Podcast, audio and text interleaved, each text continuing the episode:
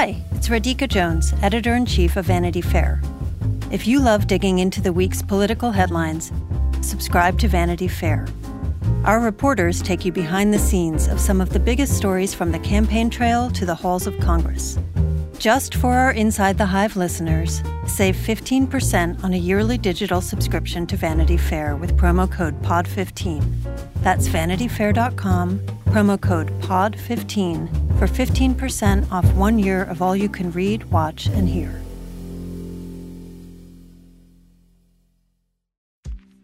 AI is making waves in every field it touches. President Biden is now on TikTok, and the election draws closer each day.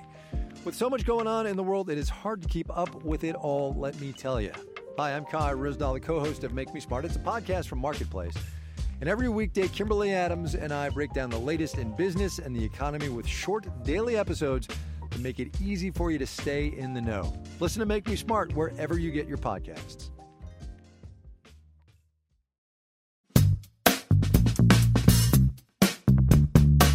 Welcome to Inside the Hive.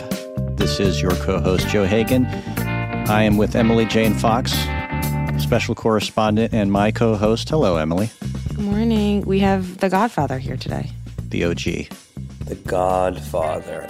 The, the reason for the season, Nick motherfucking Bilton, which I think is your given name, right? One day you may call on me to send a tweet for you. Today might be that day because Today might be I- that day.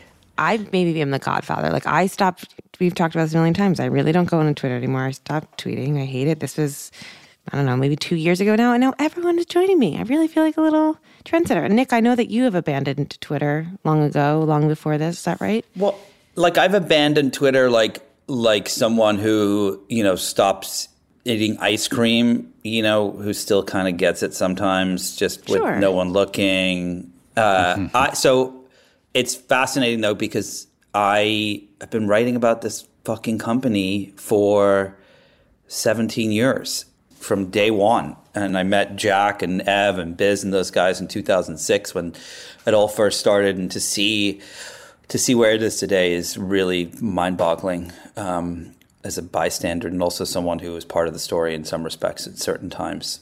Sure. So, because you're probably the person who's most steeped in its history and best sourced around the Twitter world, and I'm sure you have so much incoming when big things about Twitter happen, and this is definitely the biggest thing about Twitter that's happening. What are you hearing? What's coming to you? What are you getting? Well, I mean, first of all, my phone has literally just not stopped dinging since Elon Musk actually went through with the acquisition. Um, what's been really interesting is kind of what people have been saying. So when it first, the first couple of days, it was a little bit of shell shock. People, you know, a lot of people leading up to the acquisition didn't believe it was actually going to happen because he was trying not to do it. He he really screwed up with uh, with how this all went down. You know, little quick backstory is he loves Twitter.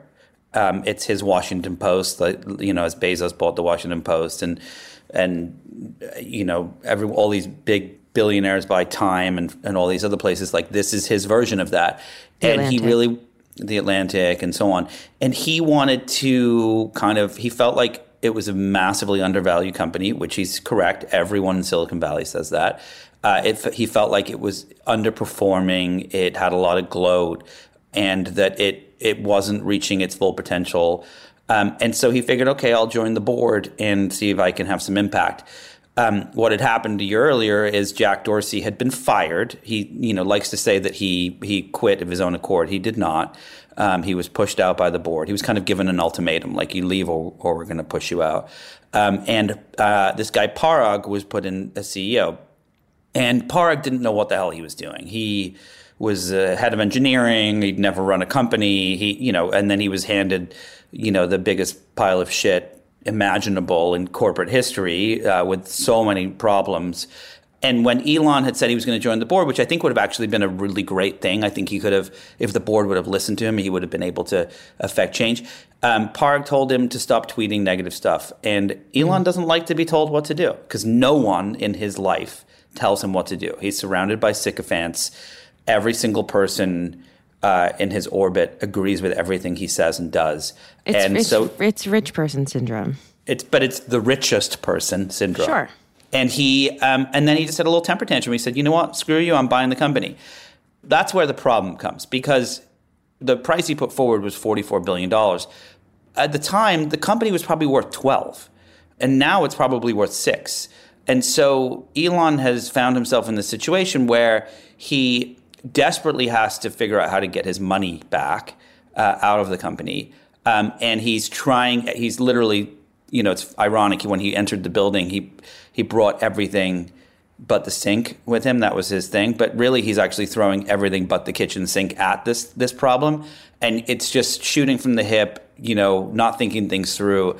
And he is now finding himself in a situation where user numbers are going up because of all the chaos on the platform, but revenue is heading down into the drain.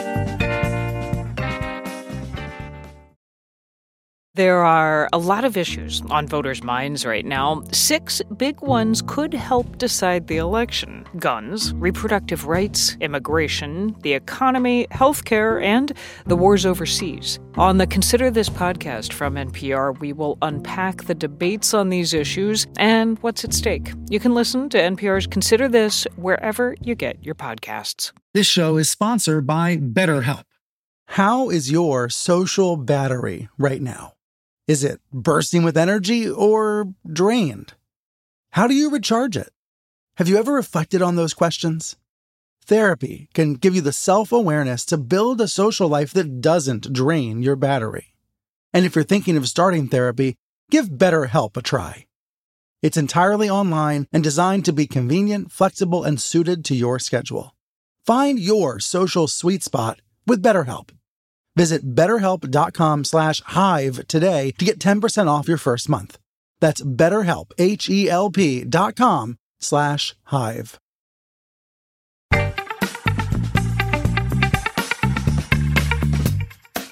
Let's talk about the sort of central tension. Uh, you know, he's flailing around, but the central tension of his acquisition is that he's been piping off for the last few years about how there's too much moderation of free speech on Twitter, and he wants to be able to say whatever you know politically incorrect things and and have other people do it. When there's there, there's been inflection points, right? There was that right wing comedy newspaper that got kicked off Twitter, and he was mad about it. Babylon Blah, blah, B. At Babylon Bee. And by the way, I have I deleted all my tweets. My account is like a tombstone now, and it was right after when he tweeted comedy is now legal on Twitter. That was that was it for me. I was like, oh God, please, So funny. that you're not funny anyway. But then the other part of it is is that you have to, as an ad driven company, they have to moderate content in order to not drive away advertisers. Right? Is those are the two tensions that he's stuck between, basically. There's a lot of tensions. That, that is definitely two of the top tensions. The other tension is, of course, that he he actually is quite brilliant, and he is someone who gets things done. Um, you know, there's that that old saying, like, if want something done, ask a busy person, and and I, you know, he he's been underestimated his entire career. No one thought he would get rockets into space. He, you know, is the first private company that has ever gotten rockets uh, to the space station with humans on them. So far, none of them have died. Um, that's a a big deal and really hard to do. You know, Tesla was one of the most. I think it may have been the most shorted stock in history. It became the, not only the biggest car company in the world, but uh, the eighth biggest company in the world. Um, you know, and you can kind of go through pretty much all of the things he's involved with and see how big they get. And I think that if you took, if you put aside him and his ridiculousness sometimes on Twitter or in public, I think that there's a pretty good chance that he he would be able to turn the company around. Ironically, the biggest thing standing in his way is his own personal Twitter account because he can't stop himself from tweeting things that are more divisive and and, and push people away. I mean, I, I can walk you through what's what I find really interesting is the verification badge process. Um, I was going to ask you about that because I'm so confused as to what he did or didn't do.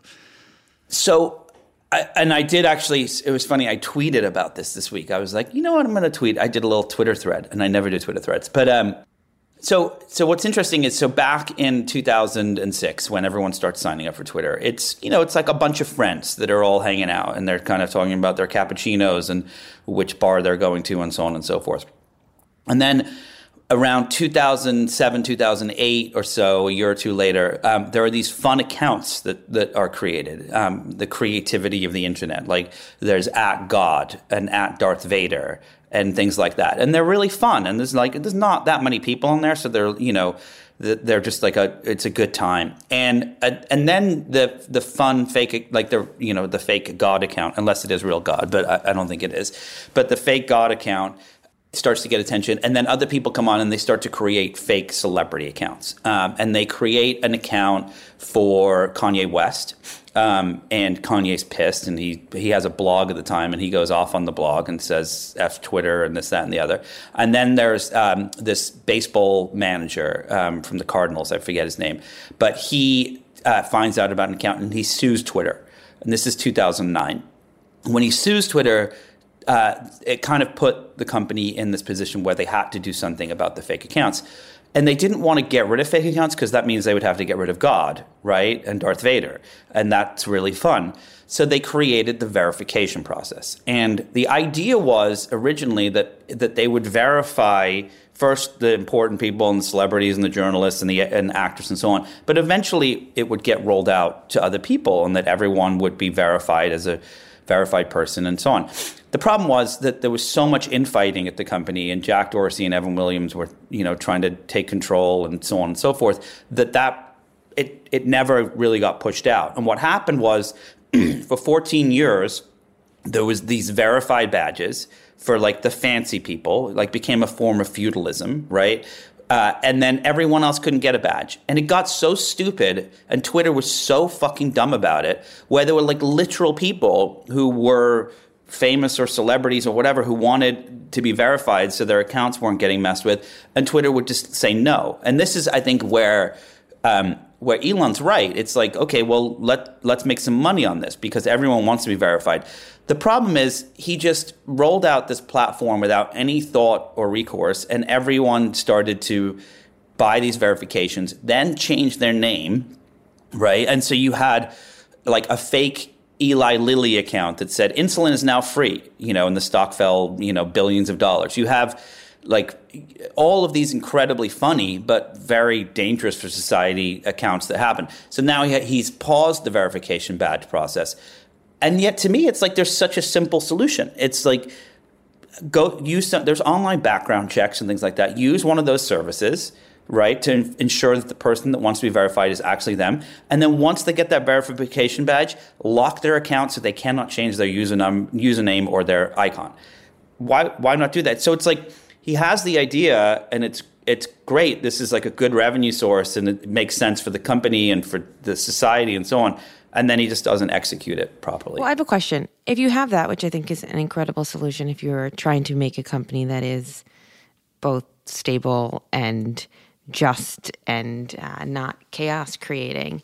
But wouldn't it limit the user numbers, which I'm sure would have its own problems in terms of how much the company is worth and how much money the company is making and, and how many advertisers it can attract? Because I know firsthand there are many people who used to troll me who would ne- never put their real identity online or would never go through a background check, right? That's like that's how Twitter has so many users because you have so many trolls on there who don't want to be identified. Yeah, I'm not saying I'm not saying that everyone needs to be ident- identified. You can't verify God, right? What? Um, yes, it is true. I know this is a very existential statement that I just made. If there are any uh, faith leaders listening to this, just just let us know if you can verify God, because I would actually love to know myself. But you can't verify God, so yeah, of course. And what makes Twitter different is, you know, one of the great parts of Twitter is the uniqueness of the creativity on there. Uh, but it's also one of the worst parts of Twitter because it means people can say anything without any recourse.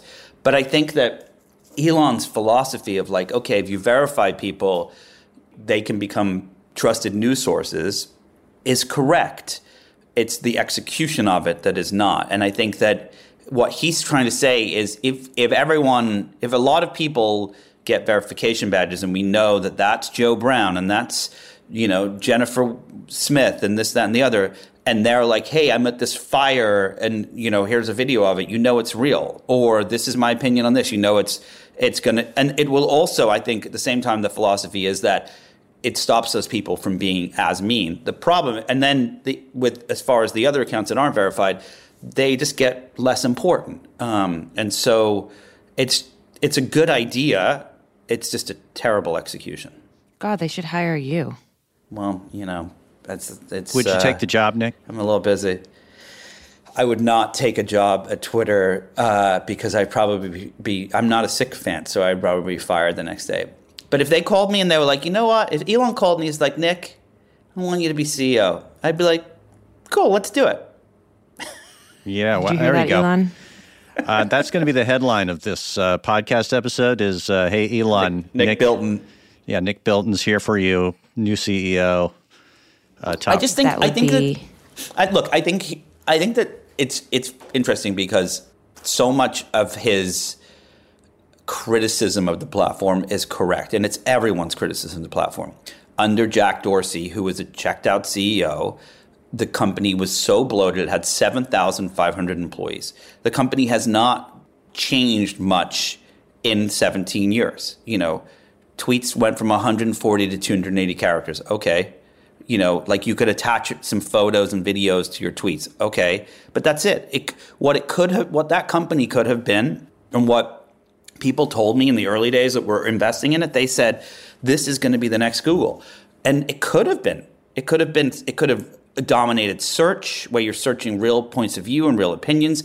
It could have dominated video like TikTok, all of these things. But because of the asinine way with which the company was run, because Jack was so busy just looking for power and control and not looking to actually run it, it it became a disaster. Um, and it it you know, and I think that if Elon were to a stop tweeting just utterly moronic stuff, uh, you know, like Paul Pelosi, you know, conspiracy theories and like attacking the Democrats and this, that, and the other. If he were to take a stance that was a little bit more normal, which I don't think he's capable of doing, um, and middle of the road, and um, I think that you know people like Joe Hagan would not have quit their Twitter account. Um, Well, the reason he bought it is so that uh, that he could be God, verified God on Twitter.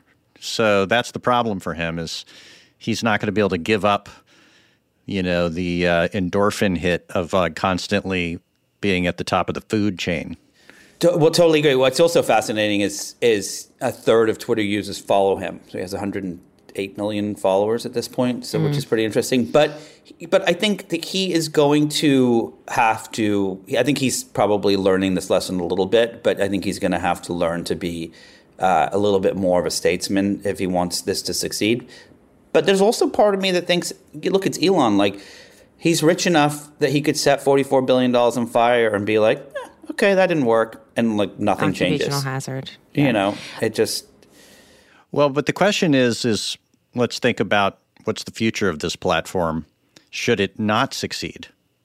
Well, I, I mean, look, I personally think that we are coming to an end of an era for social media. You know, Facebook has literally wiped off $830 billion in value from its company in the past year. Um, uh, you know, that's the equivalent of like, of 10 of, of the, in the top 100 companies in the planet, uh, market cap combined, just vanishing. Qualcomm, you know, all of them. Uh, Goldman Sachs. th- these are all companies that are worth 130 billion. It's wiped off half a dozen of those of its uh, uh, balance sheets essentially, and they just laid off 11,000 people, 13 percent of their workforce. Um, Twitter was cut in half. 3,750 people were laid off. Um, I just think that you're going to see this precipitous decline in not only usage but in value of these companies because the pandemic taught us one thing, I think. Two things, sorry. It taught us that we can survive inside using digital technologies to communicate and to experience media and so on and so forth. But what the end of the pandemic taught us is that we don't want to, mm-hmm. right? We're Right. all out there still, like we're all back in restaurants and going to concerts and eh, dinners at people's houses, even though we could still get COVID because we're just like, fuck it, I don't care. I don't. I want to be around other humans, and I think that the the what the these leaders of these companies didn't realize is that they thought, oh wow, our values going up, the usage is going up, like this is it for us. What they didn't realize was post pandemic it was going to go down, and I think that it's the beginning of the end for social media, in my personal opinion. Yeah. Ugh, from your mouth to God's ears. We're talking about God a lot today.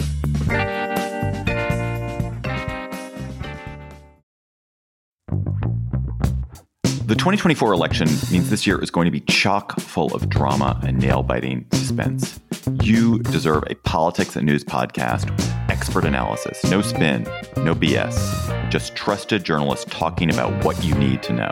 I'm David Plotz, and each week on Slate's Political Gabfest, I sit down with the New York Times' Emily Bazelon and CBS News' John Dickerson to do just that. Join us as we unpack the latest in politics, news, and the courts. Listen to the Political Gabfest every Thursday wherever you get your podcasts.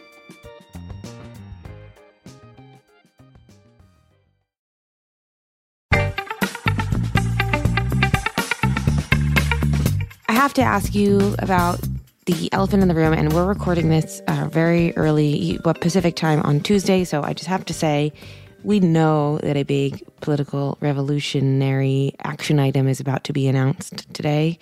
Uh, at the time of recording, it has not been announced. So honestly, like, let's just not even discuss what's about to be announced because it hasn't happened yet. We will get to it next week. I promise all of our listeners. We will get there, um, but there's nothing to talk about yet. So, um, Well, there is something to- to talk about with it, but yes, there is. Yeah. I think I'm sure the question you have been getting the most since Elon took over is when is Trump going to be allowed back, and that that ties into Facebook as well. Uh, you know, they've been really strict about Trump.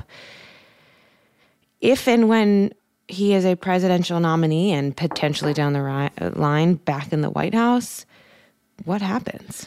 Why would you say something like that? Just a you know a shot in the dark hypothetical situation. You know, it's interesting. I um, I've always been right in my prediction of him winning. Like I remember fighting with, arguing with Jon Lovett. You know, back in 2015, and saying he was going to win, uh, and I won twenty dollars from Jon because he was convinced that Hillary was, and and I was. if you know, invested that in Facebook stock, I would have been rich and then poor. Uh, It would have been worth a million dollars and then a dollar.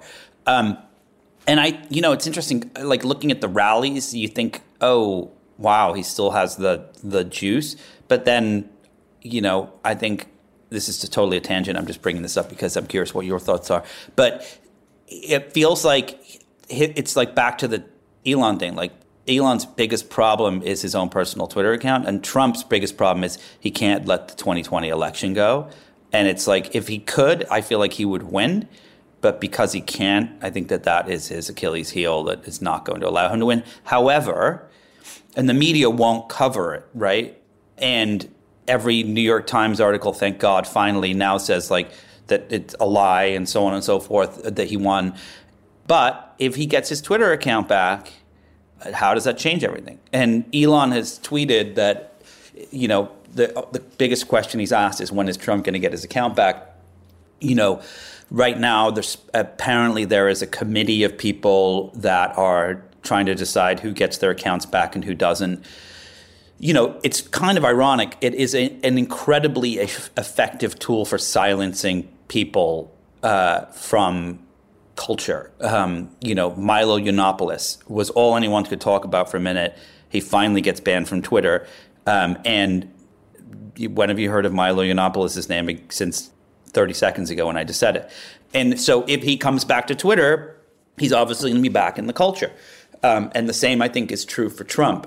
Um, and and I think that you know, for, I see from what I can tell with Elon, it's an ace in his sleeve. You know, I think it's something he gets to use, and I think that he he'll use it when he when he needs to, whether that's two weeks from now or two years from now or whatever it is. Um, I think that that's when he'll pull out that card. But I do think he'll get back on. It seems like the you know a solution to uh, both of their problems in in a weird way, which is Elon needs uh, a star attraction to bring people back to the tent, and um, you know, and to bring all the news organizations back into focus on Twitter. You know, this morning he's uh, just, I was looking at his Twitter account this morning. Twitter is all the news by the Yeah. people, for the people. for the people. Yeah, yeah. Um, and then just a few days ago, of course, he was telling everybody to vote Republican uh, because he liked divided government. Right? This is the this everybody's that's a popular phrase nowadays as an excuse to vote for Republicans, I guess. But um, but I, to your other point about like the decline of social media, and then talking also about have news organizations and people who are in the business of covering Trump, have they learned anything over the last six years? There was a time, let's call it the, you know, in the olden days when Trump would tweet something that was insane, everybody would cover it and freak the hell out, right? And then everybody's numbers would go Yeah. up on their website. Um, yep. So just him coming back, is it automatically going to be what it was? I don't think so. Can I answer? Can I answer this? Yeah, of course. Go for it. Yes. Wait, yes, Like, it, yes, what? It's going to It be? will, it will be the same. Like I don't think anyone has learned their lesson. I still I agree with think Emily. I still like for better or for worse. I think I believe it is true that stories about Trump have not done as well as they once did. He used to be the ultimate traffic cash cow. I do not believe that that is the case, but it's also because like nothing has really no one cares about him if he's out of office the way that they cared about him when he was in office. I think cable news channels would drool at the idea of ratings from the Trump era again.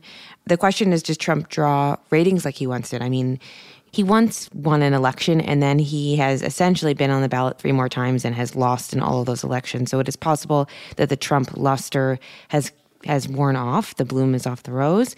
But I do not believe suddenly the media will not be chasing its tail at everything that Trump says and does. I completely 1000% agree with Emily. And case in point is the fucking idiots in the media on Twitter who go to Truth Social, Trump's social media platform, and screenshot his Truth mm-hmm. Socials or whatever you call those things, and then post them to Twitter. Like, the people that do that deserve to have their face mushed in dog shit because they're fucking idiots. Nice. Like, I'm sorry. They hate it's just- themselves. it- They no, hate and themselves. all they no, Just- all they want is more. They want more likes on Twitter. Just free yourself from being liked on social media. Free yourself from Yes. torching yourself and following Trump. Thank you, Emily. Let, let yourself live a happy existence. I promise you. I'm on the other side of it. I don't check Twitter. I don't give a shit what Trump says. I have literally not sit- paid attention to a single thing he said since he left office. Not a single moment of my time has been wasted on God what might he's be in the doing or saying here. or thinking. I think God is here today. I am. Can I tell you how much happier I am? How much better I sleep, and I truly directly correlate that with the fact that I do not give a shit about how many people like me on the internet, and I do not give a shit about what Donald Trump says. Those two things are the only things in my life have changed. My happiness level has increased infinitely as a result. I've in that time I have moved across the country. I've had a newborn baby, the most stressful things that you can have, and I still am infinitely happier. And those are the only two reasons. Free yourself from the tyranny that you are putting yourself in. I 1000% agree. And I think that what Twitter does is it, it, Jack Dorsey and all the folks at Twitter used to say that Twitter brings out, that it's, sorry, that Twitter is a reflection of society. And I think that that is incorrect. I think that it is, hmm. is an, a reflection of extremes in society. And I think that it brings out the best and a lot more times the worst in people because of the way it's designed. Um, and that's a whole that could be an hour long conversation, uh, just the user interface uh, parts of it. But I think that there are so many people who have they've gone through this experience over the last decade plus where they've gotten this high from the likes and like oh my god look at the followers and this that and the other and then when it crashes they're like oh that that didn't feel good it's like a drug and and i think the most normal among us the people who are the healthiest are like I don't want to fuck with that. I don't want anything to do with it. And the ones that are the most unhealthy are like, I need that hit again. I need that hit again. And like it's the Elons and the Trumps and some of the pathetic journalists and so on and so forth. And I think that the reality is is that that Trump knows how to tap into that better than anyone, even better than Elon, I think. Uh, and the question is is will he be able to get back on the platform and use it to get his life back, if you will? Well, I feel like there's a, a people already are testing. Let's call it the uh, the Trump drug in the media with these, you know, Tom Scocca and the New York Times op-ed and Kevin Williamson. They're like, oh, Trump's still a thing. He could still come back. He could still win. And like, of course, that's going to like trigger everybody that reads the newspaper, and in, you'll find out if we could get behind the scenes at the Times and find out how those two op eds are doing vis a vis the rest of the op eds, we'd get a taste of it. But I'm going to just throw myself out as like uh, since uh, as a as a skeptic of I think if Trump comes back into the mix, it's not going to be what it was. I truly think that's cute. I, I that's cute. I, I, truly no. I, I think it's um, I think it's uh, that something has changed. I think there's a change in the chemistry uh, between the media and the political class and the and you know the people who want to get on on Twitter and I I, I think there's uh, things have changed. There's a shift. And I, I don't know if it's I, you know how dramatic a shift it is, but I think things have changed.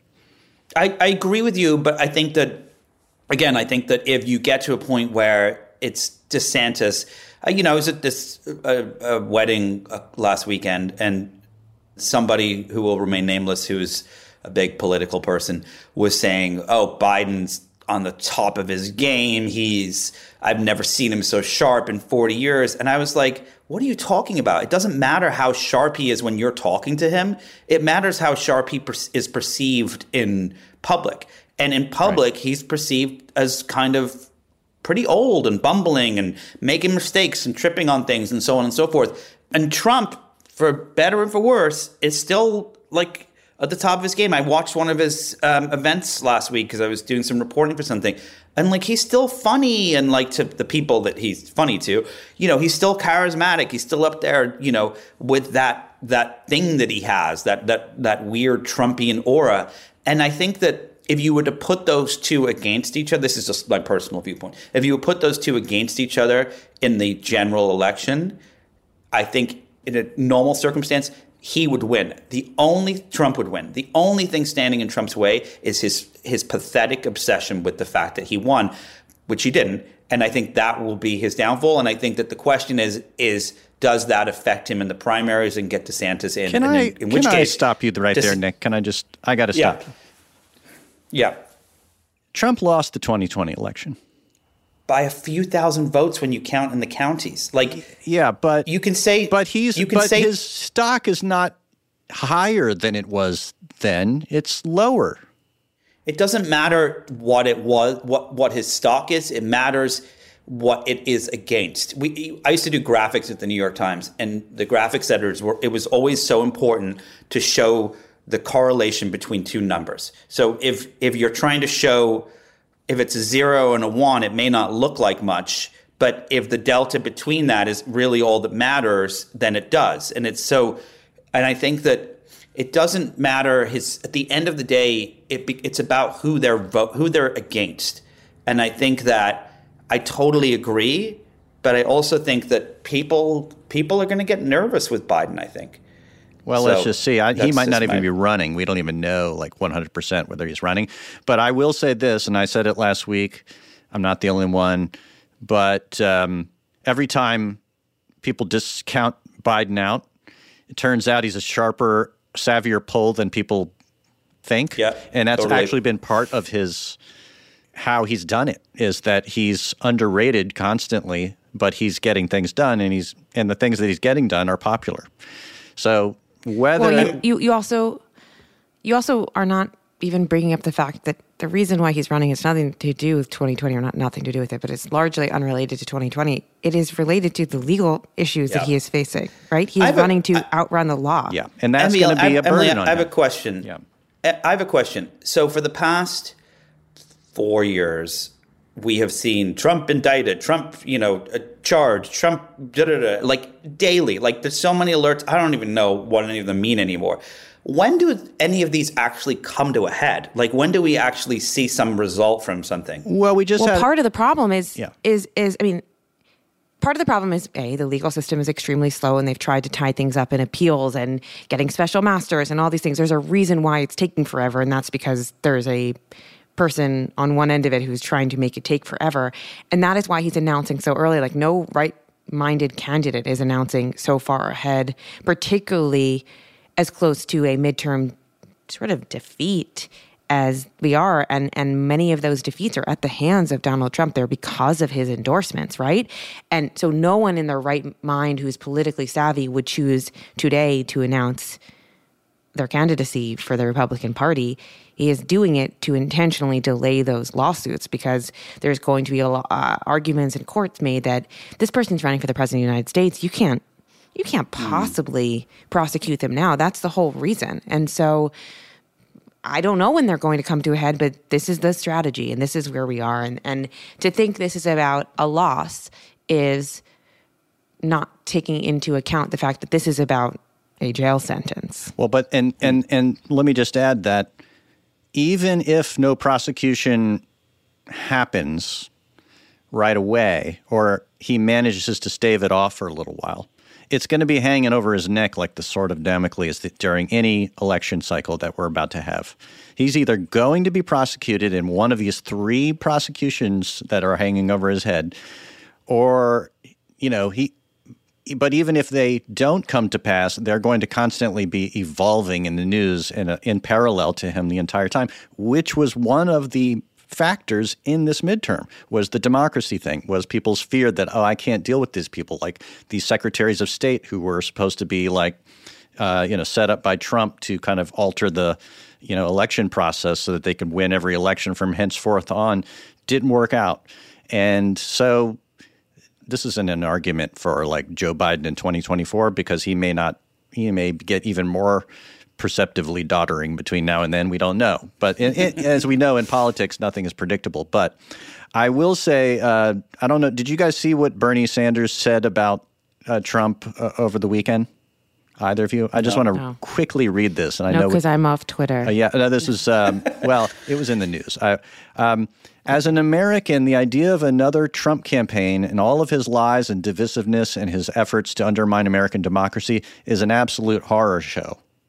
On the other hand, I got to say that as a politician who wants to see that no Republican is elected to the White House in 2024, from that perspective, his candidacy is probably a good thing. Mm. He's so you know that's his which uh, which reminds me of the way everyone approached Trump in 2016. That you know it's just a don't count him out. Don't count out. And, well, I I am going to say from uh, my mouth to, I was going to say God's ear, but we'll just say Emily's. Um, you know, that uh, I uh, think that um, the media and Democrats have lived for a long time with fear in their hearts. And at what point do you finally say, you know what? It's not real. It's not real. He's got a tiny little base but most people are not like that. And, and tiny little hands. And tiny little hands. And I'm not going to sit around, you know, thinking, oh, here it comes again. I'm going to cower under a rock. Um, well, I think that there's a lot to be afraid of, but I totally hear you. I, I just want to bring this back around to Twitter before we wrap up because I think that Trump is it's Twitter that got him to to this conversation. It's where it's Twitter that got him. You know, I remember when he first won in 2016, and he was being interviewed by Barbara Walters in his house, and uh, in the gaudy, disgusting furniture, and he sat down in a, a, gold chair that looked like a set piece from Game of Thrones, and uh, he said, um, "You know, it's Twitter that got me here. Couldn't have won without Twitter." And he's completely right. He, you know, tried to run for 20 years, and nothing had changed. And I think that what is going to be really interesting to see over the next couple of years is how Twitter and the media and social media in general uh, fares in this election cycle because I think we're, we're we're all a little burned out on it, and I think Elon is making some people even more burned out on it. And the question is, can the platforms fare in this world where we kind of don't want to necessarily engage with it like we once did? Um, and can it help propel one person to the White House or or keep them necessarily away? Well, I just want to say to you guys who were uh, pioneering in your departure from Twitter, or at least downsizing of your and using it, as somebody who's been off of it for the last three weeks. Uh, quality of life moving up, higher quality of life, high, higher quality of daily attention. And, you know, I also feel, and you guys, this is a longer conversation, but just get your two cents, is that Twitter is very popular among journalists, as everybody knows. I think it's also been destructive to journalism in oh general. Oh my God, it's been compl- the media. I mean, don't don't even get me started. I think that the I you know I look. I was at the New York Times when there was the when the integration happened between the web and the newspaper. I was there. I was involved. I was. It was two pieces of land crashing up against each other. Because the original intent was always that these news outlets would have separate news websites that would go public and you know and they would be different businesses. And then they decided oh that's not going to work.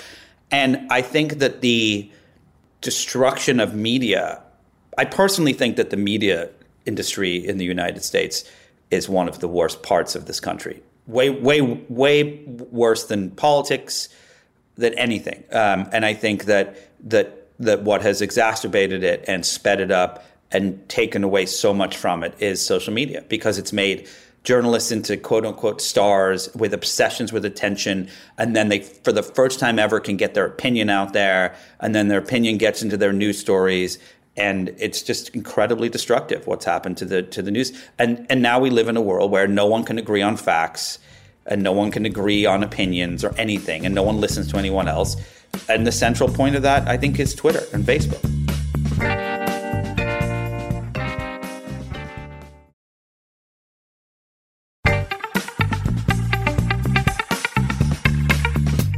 Can I just make one point and then and then we are going to wrap up because uh, in a in an episode that Joe and I before we we aired said let's not talk about Trump today. We ended up talking about Trump today, and that is well, it's Twitter, so you can't not you can't not talk about Trump with Twitter. Well, it's yes. also Trump, and that's that's kind of the way he is. He, he ends up yeah. taking up a lot of the oxygen in the room, as, as many narcissists do.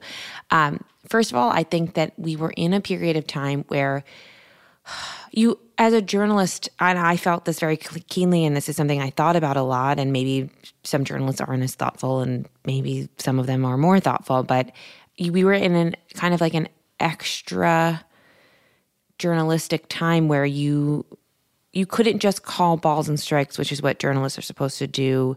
There's a difference between being partisan and being an authority a little bit and, and like there's right and left and then there's right and wrong and i feel like journalists were put in a position where they had to say like something is wrong because something so many things were blatantly wrong and so i feel like we were in this time where yes we had to go beyond what was typical journalistic duty and norms. And I don't think I regret any of that as a journalist. I feel like I was very careful when I was inserting an opinion and I felt very justified inserting an opinion. But I think once you go that step, it's very hard to put the toothpaste back in right. the tube. And I think, particularly 1000%. in an environment where journalists are encouraged by likes and that get that dopamine hit and oftentimes the things that are liked the most are the, the opinions. Amen. Uh, there is a feedback loop that was happening that made people go further into that arena. And uh, it was just very, very tricky. Before we wrap up, Nick, I'm going to fact check you on something, and I'm going to do it oh, because of a nice. personal interest of mine. You said that Barbara Walters interviewed Trump.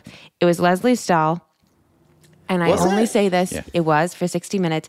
And I only say this because I my dog is named Barbara Walters. I love Barbara Walters more than anything. And Barbara Walters has basically been missing, has oh. basically been missing for 10 years, oh which is a personal obsession and fascination of Wait, mine. what do you mean she's been missing? I think she's not doing well. And no one has seen her in like many years or But she does her. look a lot like Lesley Stahl, right? Sure, of course. They're blonde women of a certain age on the news.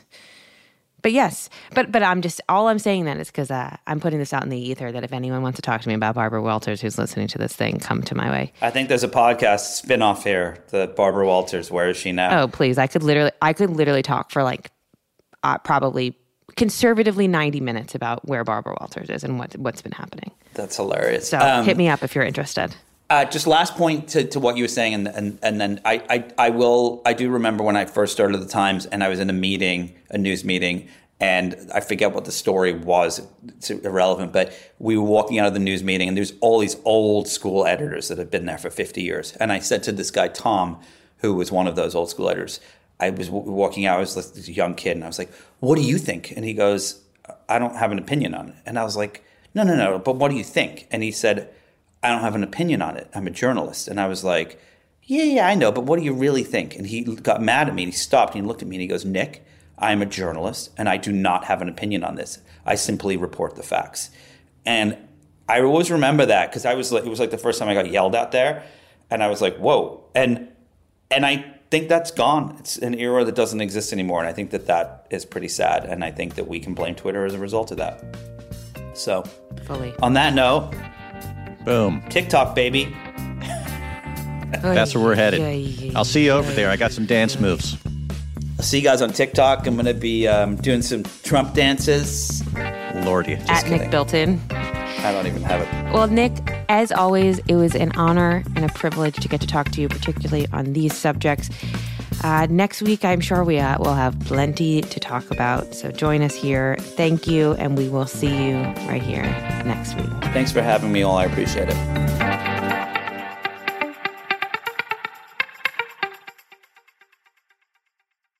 Hey, Jon Favreau here. There's no shortage of political takes in 2024, but quantity doesn't cut it.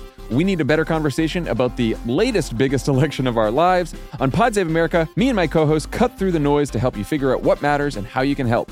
Every Tuesday, Wednesday, and Friday, Pod Save America is breaking down the political news that makes us laugh, cry, and snap our laptops in half. Expensive year for laptops. Make sure to check out new episodes of Pod Save America on your favorite podcast platform or our YouTube channel now.